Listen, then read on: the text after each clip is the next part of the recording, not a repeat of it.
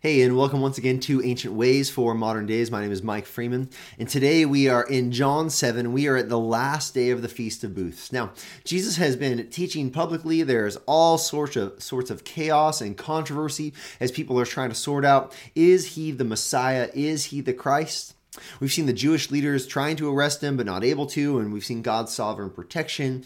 We've we've seen that Jesus is is he's hinting at his death and resurrection and ascension. He's saying, I'm going somewhere and you you can't follow me, you can't go there. And all of this is built on a a an ultimate trust in who Christ is, and so a trust in God the Father, or an absence of that trust. And and the tragedy here is that trust is it's not a, a lack of knowledge these folks, they know they know who God the Father is. It's a lack of trust. It's a lack of trust based off Jesus and his signs, his miracles, and then ultimately his identity. Well, now we get to the final day, and Jesus is going to stand up and he is going to lay it out there. So let's listen to Jesus as he as he preaches, and let's see some of the response. And and then tomorrow we'll finish up with uh, with really kind of when uh, when the, the the the pot boils over and there's just a bunch of chaos. But here we go. Uh, verse 37 it says, On the last day of the feast, the great day, Jesus stood up and cried out, If anyone thirsts, let him come to me and drink. Whoever believes in me, as the scripture has said, out of his heart will flow rivers of living water. Now, this he said about the Spirit, whom those who believed in him were to receive. For as yet the Spirit had not been given because Jesus was not yet glorified. Well, there is some great theology in this text today. There is some some great truth. Let's let's go back to the beginning. Let's walk through this a little bit. The last day of the feast, the great day, Jesus, he stands and he cries out. Here's what he says. If anyone thirsts, let him come to me and drink. Now Jesus isn't he he he doesn't have a a pitcher of Gatorade. He's saying, "Hey, anybody thirsty? Anybody want some uh, some something to come and quench their thirst?" No, Jesus he is talking about thirsting for things that are eternal. He's talking about that thirst of the soul, that that inner desire to know God that God has placed in every single human heart. It says if you want to know God, if you want to to be right with God, if anyone thirsts, come to me and drink. Verse 38 says, Whoever believes in me, as the scripture says, out of his heart will flow rivers of living water. This is a perpetual spring that the believer will experience. What is this perpetual spring? Now, this he said, verse 39, about the Spirit, whom those who believed in him were to receive. Jesus is going to give the Spirit, the living Spirit, the Holy Spirit to dwell, to live within the believer. Now, the text makes it clear this has not been given because Jesus was not yet glorified. Jesus promises the Spirit will come after, after his glorification. But look at this promise. Look at this invitation. He says, If anyone, if you thirst, come to me and you can drink, and you will you have a fountain flowing inside of you. This is the ever satisfying and dwelling presence of the Spirit of God.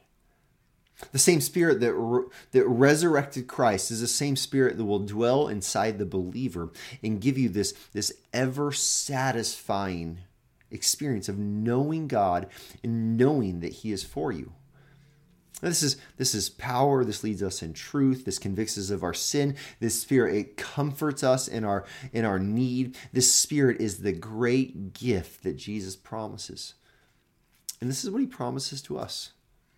Now, what, what does this mean for us today? We, we are those who now live after Christ has been glorified. We are those who, the moment we heard the word of truth, the gospel of our salvation, and we believed, we were sealed with the Spirit. We are those who are now the temple of the Holy Spirit, and the Holy Spirit now dwells in us. So, what does this mean for us today?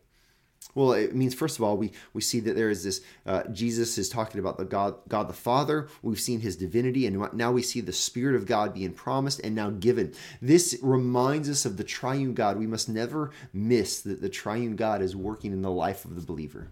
But this now reminds us that in those moments when we when we are low, in those moments when we are discouraged, when, those moments where we lack peace, listen, we can turn to this truth and remember God's Spirit dwells in us. This means God will continue to grow us, to shape us, to sharpen us, to, to use us for His purposes. This means that we can always have hope, even in the darkest of situations, because the worst they can do for, to us is take our life, and ultimately we will be in God's presence. But in those moments of, of tribulation, in those moments of difficulty, we know that the Spirit of God dwells inside of us. See, the ancient way for our modern day is to take hope in that to be strengthened by the Spirit, and to remember that you are never alone. You know, this makes me think about days when uh, maybe I have a grumpy day, maybe I have a frustrating day. In those days, you know what I need? Uh, those aren't days where I need a vacation. Those aren't days where I need to, to get away from all the pressures of life. Those are days where I need to stop and remember that the Spirit of God is in me. It dwells in me that I can find encouragement. I have a spring of living water flowing from the inside. Those are the days where I remember that I have strength and peace and hope because of God's promises.